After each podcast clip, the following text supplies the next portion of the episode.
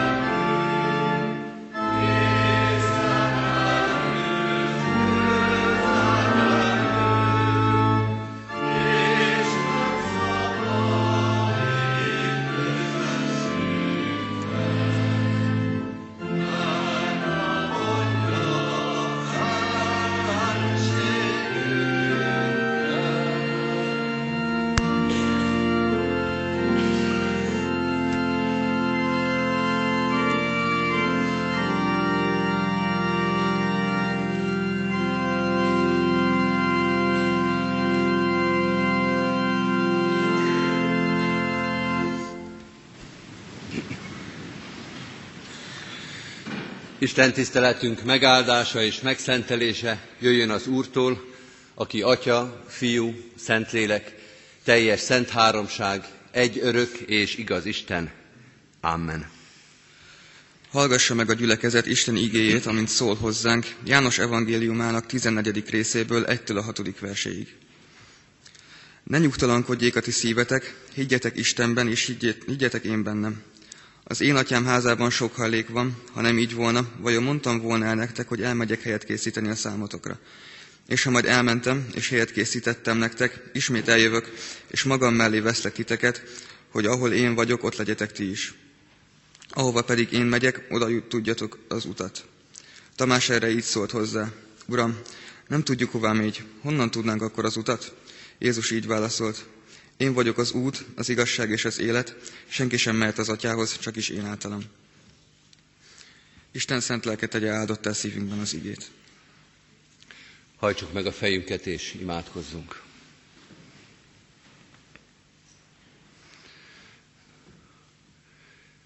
Mennyei atyánk, nekünk is arra van szükségünk, hogy világos és tiszta beszéddel taníts minket, mert olyan sok mindent nem tudunk, amit pedig talán már tudnunk kellene. Vagy ha nem is tudnunk, de megéreznünk. Úgy bízni benne, hogy talán nem tudjuk egész pontosan megfogalmazni, de tudni, hinni, erősen kapaszkodni abban, hogy nálad van az igazság.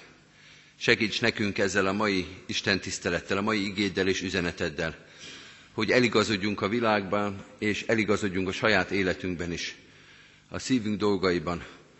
Sokszor a világban, a hétköznapi dolgokban pontosabban és tisztán látunk, mint a saját szívünk dolgaiban, a szívünk kérdései, kételjei, bizonytalanságai között.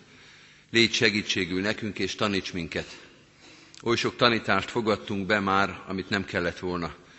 Oly sok bölcsesség után szaladtunk, ami aztán megcsalt és szégyenbe hagyott minket. Oly sok mindenre gondoltunk, hogy nélküled is el tudjuk végezni. Bocsáss meg ezeket a hűtlenségeket, ezeket a lázadásokat, bizalmatlanságokat, önfejűséget, önteltséget. Tégy most minket alázatossá, hogy mikor meghalljuk az igédet, a te üzenetedet, akkor azt teljes mértékben, teljes egészében tudjuk befogadni. Úgy nyissuk meg előtted a szívünket és az életünket, hogy ott minden hely és minden tanítás a tiéd lehessen. Hadd kerüljenek így a helyére a dolgok. Te légy a szívünknek a közepén, az életünknek a csúcsán, te rendezd, rendezd át az életünket, ha erre szükség van. Ehhez kérjük a te segítségedet, a szívünkbe pedig alázatot és engedelmességet. Taníts hát minket Jézusért, ami Urunkért, mennyei atyánk. Amen. Kedves testvérek, készüljünk az ige hirdetésére a 225. dicséretünkkel. Két verszakot énekeljünk ebből a dicséretből, a negyedik és az ötödik verszakot. A negyedik verszak így kezdődik, felséges Isten, tenéket könyörgünk.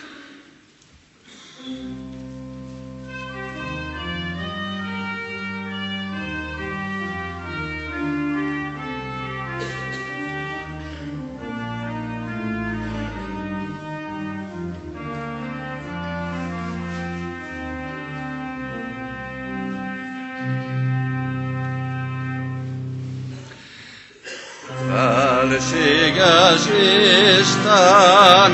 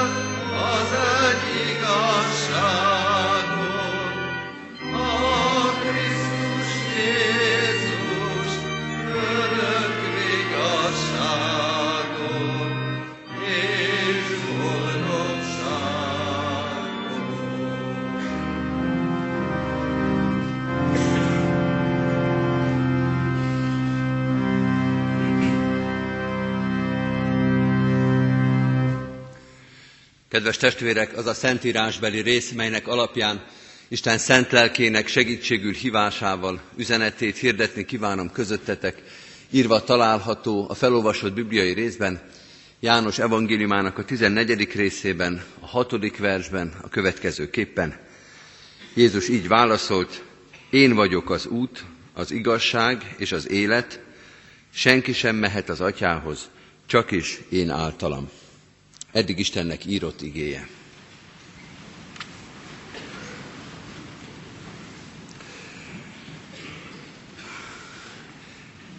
Kedves testvérek, a Biblia olvasó kalauz útmutatását, kijelölt szakaszait követve János evangéliumának a 13.-14. részével olyan szakaszhoz értünk, amelynek külön kategóriája, külön fejezet címe van az újszövetségi teológiában, gondolkodásban. Jézus búcsú beszédeit szokták ebben a részben azonosítani. Mert hogy az utolsó vacsora, vagy az Úri Szent Vacsora pillanata után, ahogy Júdás elhagyja a tizenkét tanítványból álló közösséget, Jézus elkezd egy hosszabb beszédet, egy összerendezett, egységes beszédet, beszédeket, búcsú beszédeket, és ez egészen tart a 17. részig Jézus főpapi imájáig, ami aztán még külön kiemelt és még külön erős tartalmú szöveg, de János evangéliumában ez mindenképpen egy nagyon speciális szöveg összeállítás, ahol azt látjuk, hogy Jézus úgy, mint a legbölcsebb búcsúzkodó emberek is, a végén már csak arról beszél, ami igazából fontos. Eddig is csak arról beszélt, ami fontos, de ha olvasunk a Szentírásba, ha találunk a Szentírásba tömény, lényegre törő, csak a végső dolgokkal foglalkozó összefüggő szöveget, akkor Jézus búcsú beszédei ilyenek. János 13 végétől a 17. rész elejéig. És ezen belül van még egy kiemelt műfai kategória, a mai igénk is ehhez tartozik, az úgynevezett én vagyok mondások. Ez szintén János evangéliumának a specialitása, azok a mondatok, amelyek így kezdődnek, hogy én vagyok, mindig Jézus mondja őket, és mindig saját magáról, a küldetéséről, a személyéről beszél. Én vagyok a világ világossága, én vagyok a jó pásztor, a szőlőtő, a feltámadás és az élet, az élet kenyere, a juhok ajtaja, és itt ebben a szövegben én vagyok az út, az igazság és az élet. Kiemelt jelentőségi mondatok ezek, nem csak a tömörségük miatt, nem csak a világos képhasználatuk miatt, hanem mert Jézus ezzel a bevezető két szóval emeli ki őket, én vagyok. Ezek tulajdonképpen Jézusnak a névjegy kártyái. Ő mondja meg magáról, hogy mit kell róla tudnunk. Nemrég olvastam egy tanulmányt a névjegykártyákról, mert most újra a névjegykártyáknak a világa érkezett el. Egy hosszabb, több évtizedes szünet után magyar társadalom ismét használja ezt a nagyon praktikus és nagyon finoman elkészíthető, és a társadalmi, főleg a hivatalos érintkezésben jól használható kis eszközt, de ezzel nagyon pontos személyiségképet is alkot magáról a társadalom is, meg a személy is, aki összeállítja a saját névjegykártyáját. A tanulmány készítője ezer névjegykártyát vizsgált meg, hasonlított össze, és vont le messze menő következtetéseket a magyar társadalomról, illetve a névjegykártyák kiállítóiról. Nem hozom ide az elemzés tárgyát, de az, az mindenképpen érdekes, hogy mindenképpen érthető, hogy amikor az ember sűrítve akar magáról valamit elmondani, zárójelben, amikor a cége akar valamit a beosztottjáról elmondani, mert sokszor a névjegykártyát nem az egyén készíti, hanem a cég, amelynek az alkalmazottja. Tehát, hogy mi az a néhány mondatos, néhány gesztusos bemutatkozás, amit az ember megtehet, és összesűríti egy kis papírlapkán, ez nagyon beszédes, és nagyon sok mindent elárul. Színek, címek, címerek, rangok és módok, ki mit tart fontosnak magáról elmondani. Mit tart fontosnak Jézus, hogy mi tudjuk, és mi az, amit ő leginkább el akar magáról mondani. Ezt látjuk meg ebben az igében, és erről fog szólni ez a mai ige hirdetés is.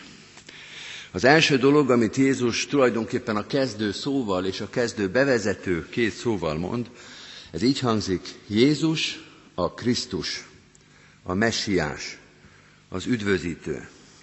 Az első keresztény hitvallás. Akár melyik én vagyok mondást olvassuk és vesszük nagyító alá, azt látjuk, hogy mind az üdvösségről szól.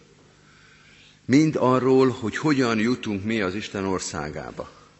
Itt azt olvasjuk, hogy ő az út, az igazság és az élet, és jól lehet profán kifejezéseket használ, amelyeket mindegyiket szoktuk átvitt értelemben is használni, de azt érezzük, hogy ezeket mind-mind nagybetűvel kell írni. Az utat is, az igazságot is, és az életet is. Az út az nyilván nem a közlekedésről szól, de még csak a, nem is a metódusról, hogy egy bizonyos eredményre hogyan juthatunk el, hanem az Istenhez vezető útról, az üdvösségbe, az örök életbe vezető útról, nem másról és nem kevesebbről.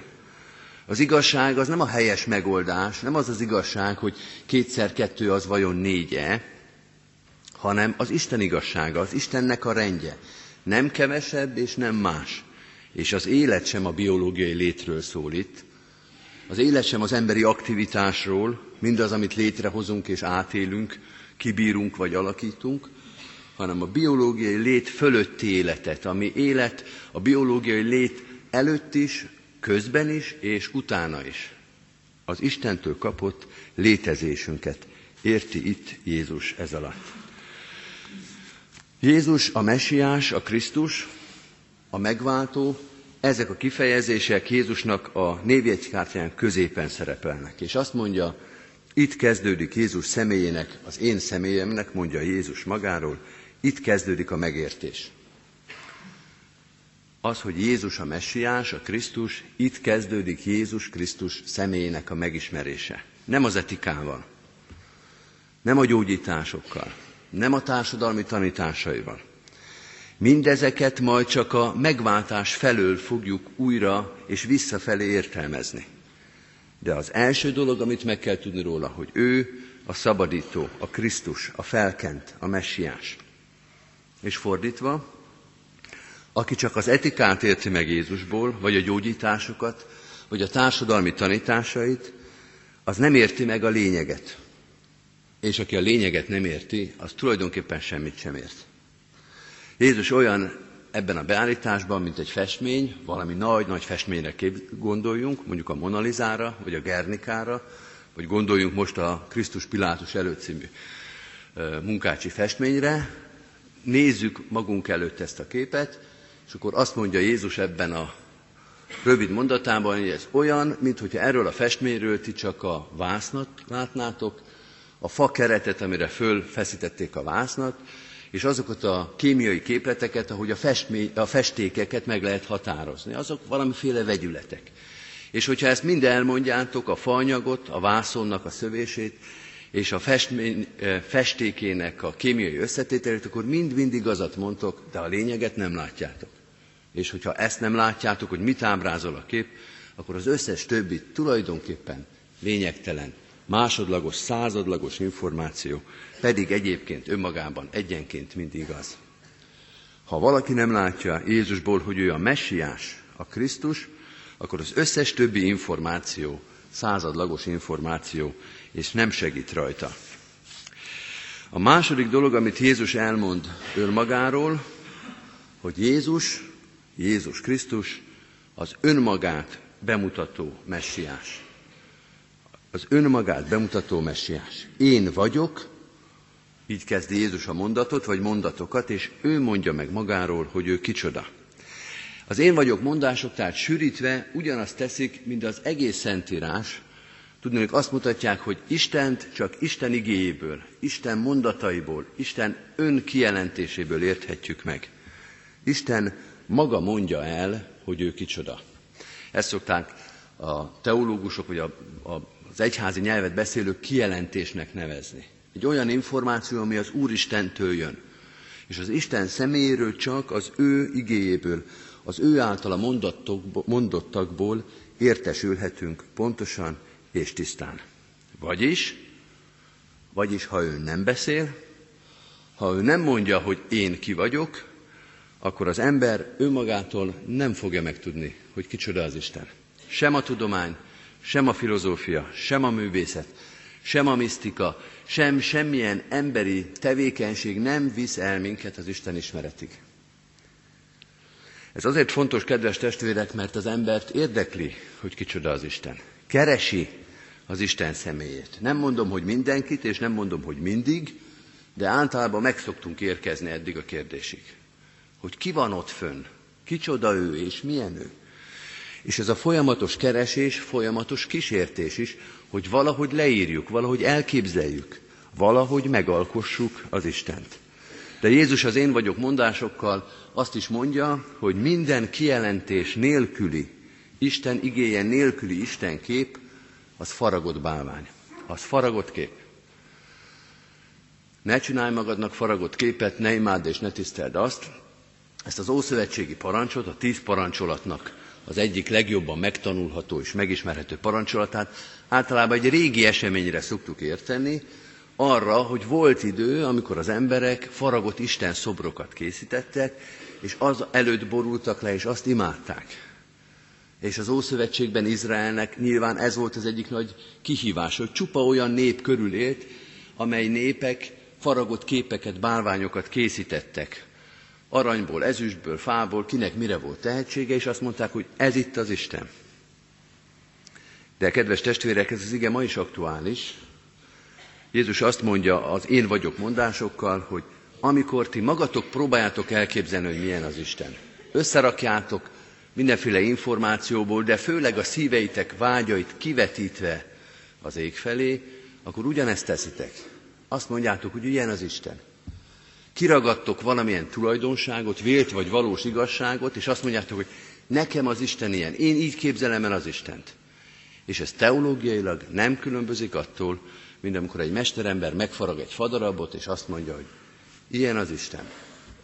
Egy kicsit elvontabbnak tűnik, egy kicsit szofisztikáltabb, egy kicsit elegánsabb, de teológiailag lényegét tekintve ugyanannyit ér, mint egy darab fa. Az az Istenkép, amit nem ő állított magáról, hanem te képzeltél el róla. Jézus azt mondja, a névjegyemet én állítom össze. Nem tírjátok oda, hogy kicsoda a Jézus. Nem tírjátok oda, hogy kicsoda az Isten, hanem én, és én mondom meg, hogy mit kell rólam tudni. És ennek a folytatása, a harmadik gondolat, Jézus névjegy kártyájáról, hogy Jézus Krisztus az egyedüli messiás, az egyedüli üdvözítő. Senki sem mehet az atyához, csak is én általam. A reformátorok erre és ilyen igékre alapozták azt az egyik kijelentésüket, azt az egyik sarok állításukat, hogy Szórus Krisztus, egyedül Krisztus. Kedves testvérek, ez nem, megint nem egy korszerű tanítás, mert olyan korban élünk, amikor a pluralitás az, amit elvárnak tőlünk. Egyedül a pluralitás az, amit elvárnak tőlünk. Hogy persze mindenkinek van egy igazsága, de hagyjuk meg, hogy a másiknak is legyen igazsága. És az életnek a legtöbb területén ez valóban fontos, türelemre, odafigyelésre, empátiára tanító ö, alapelv, amit valóban az élet sok-sok területén gyakorolni kell. De a teológiai területen ez a pluralitás nem áll fönn. Azt mondja Jézus, egyedül én általam. Senki sem mehet, csak is Krisztuson keresztül. Jézus azt mondja, olyan az élet, mint a puszta, vagy olyan az élet, mint egy nagy szakadék, és csak egy út van. Csak egy híd van a szakadék fölött. És nincsen más. És nem azért nem választhattok másik utat, meg másik hidat, mert az nem illik, mert az bántó rám nézve, hanem mert nem lesz. Illetve úgy fog kinézni, mintha lenne, de higgyétek el, hogy azok az utak nem vezetnek el az atyához. Nem vezetnek el a célba, nem vezetnek át a szakadékon, csak úgy néznek ki. Úgy néznek ki, mint a Mária Valéria híd nézett ki néhány évtized, évvel ezelőtt még, Komárom, illetve Párkány, bocsánat, Párkány és Esztergom között, de nem között, mert hogy a félúton megállt. És az ember elindulhatott a hídon, és már látta maga előtt a vizet, és egyszer csak meg kellett állni, és az még a jobbik eset volt, ha visszafordulhatott.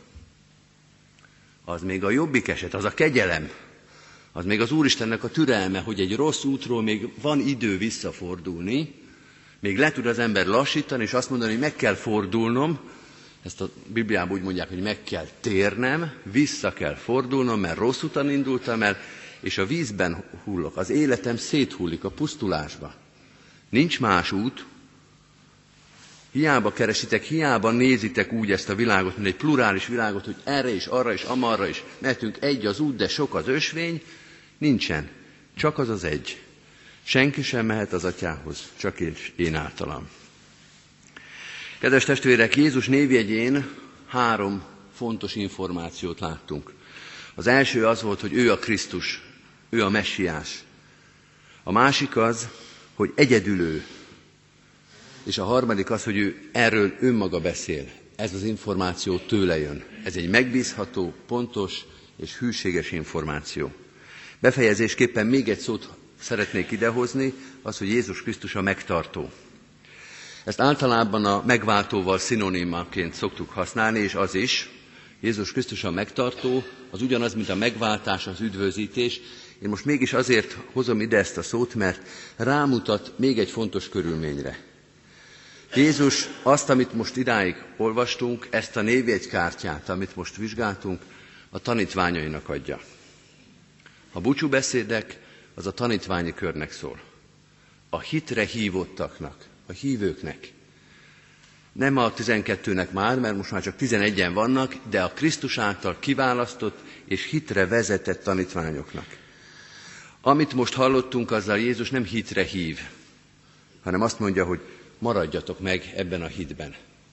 Ti, akiket már elhívtam a vele való, velem való közösségre, higgyetek én bennem, bízzatok meg én bennem, bízzatok abban, amit már idáig megtapasztaltatok. Ne pártoljatok el, ne távolodjatok el, ne sodródjatok el. Ti, akik már megismertetek engem, lássatok pontosan. Nektek kell a legpontosabban, a legpontosabban ismerni és látni Jézus Krisztusnak a személyét. És arra kérlek titeket, hogy maradjatok is meg ebben. Erre biztat minket most is, ismerjétek, lássátok azt, akit megtapasztaltatok, akinek az élete a ti életetekért adatot, és maradjatok meg a benne való hitben és bizalomban. Amen.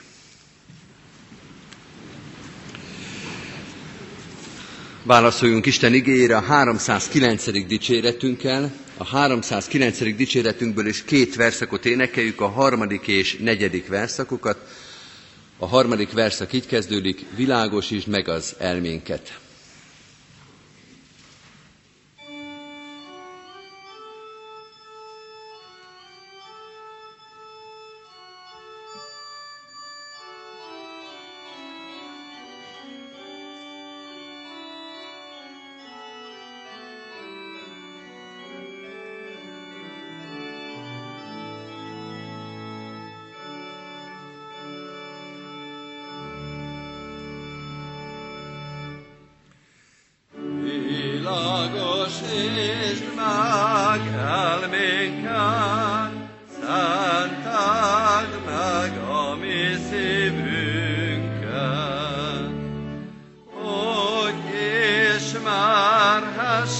Stay.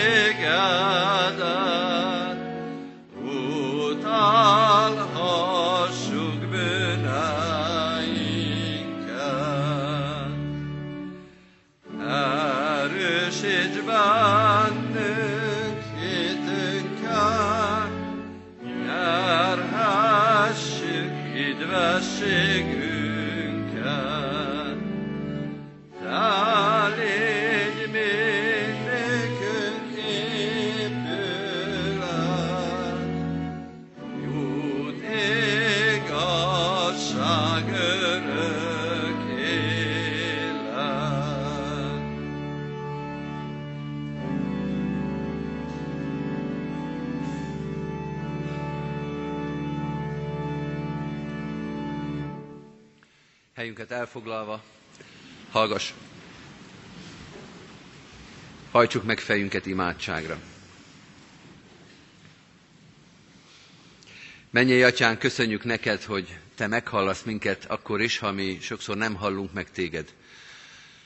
Köszönjük, hogy ismersz minket akkor is, ha mi sokszor nem ismerünk, vagy félreismerünk Téged. Bocsáss meg minden pontatlanságot, homályosságot, értetlenséget, ami a szívünkben, a Te személyeddel kapcsolatban megvolt. De egyben kérünk is, jelensd ki magadat. Te adj nekünk igaz és tiszta Krisztus képet, igaz és tiszta Isten képet. Ismertest meg magadat velünk, hogy ne tévtanítások vagy szívünk vágya után szaladjunk, hanem azt a Krisztust ismerjük meg, akit Te elküldtél, akit Te megmutattál, akit értünk adtál. Segíts nekünk, hogy úgy ismerjünk meg Téged olyan pontosan és tisztán, hogy másoknak is erről a pontos és tiszta Krisztus képről adhassunk számot. Nem csak a szavainkkal, de az egész életünkkel, minden döntésünkkel, örömünkkel és bánatunkkal. Hadd látszódjék rajtunk, hogy ismerünk Téged és hozzátartozunk. Köszönjük, hogy ennek a lehetőséget olyan szélesre nyitottad, hogy olyan sokféleképpen és sok, sok helyen, sokféle módban beszélhetünk rólad, intézményekben, gyülekezetben, szószéken, lelki gondozásban, beszélgetésben, imádságban. Köszönjük, hogy hirdethetjük a Te nevedet és a Te személyedet. Add a Te lelkedet, hogy mindaz a szó, amit rólad mondunk, az hatékony legyen, hogy az valóban hűséges tanúbizonyság legyen. Így imádkozunk a gyülekezetünkért, annak minden tagjáért, minden szolgálatáért. Különösen is imádkozunk a szenvedőkért, a gyászolókért, a megfáradtakért, a betegekért.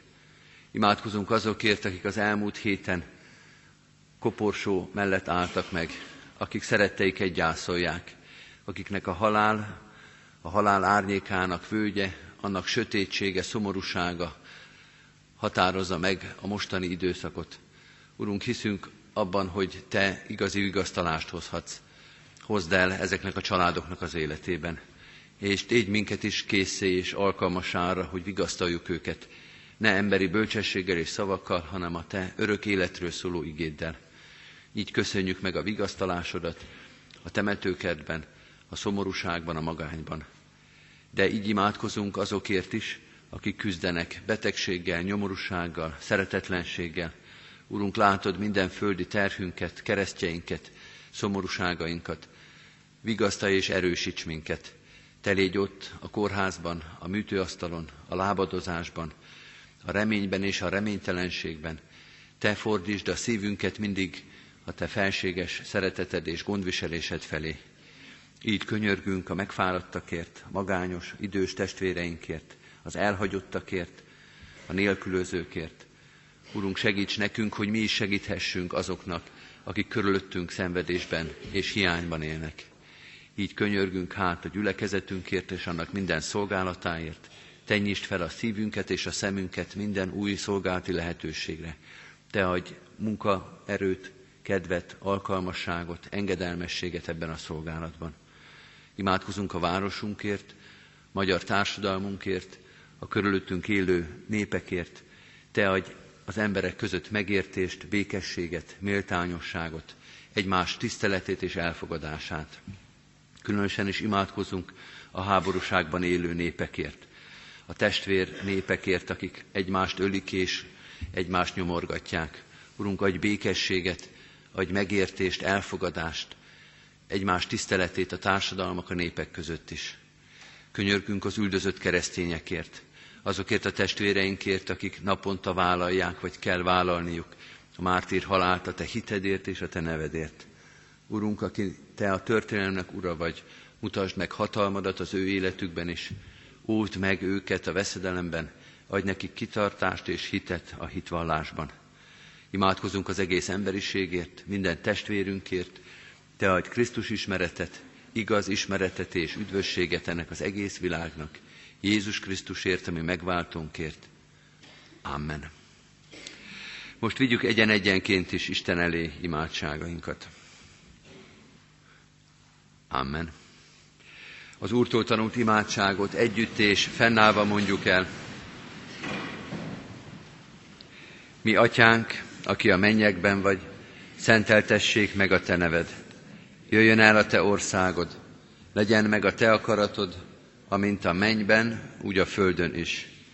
Mindennapi kenyerünket add meg nékünk ma, és bocsásd meg védkeinket, miképpen mi is megbocsátunk az ellenünk védkezőknek. És ne vigy minket kísértésbe, de szabadíts meg a gonosztól, mert tiéd az ország, a hatalom és a dicsőség mind örökké. Amen.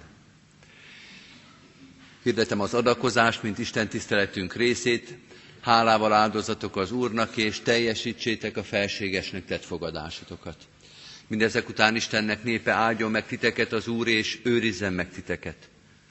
Világosítsa meg az Úr az ő orcáját, ti rajtatok, és könyörüljön ti rajtatok. Fordítsa az Úr az ő orcáját, ti reátok, és adjon békességet néktek. Amen.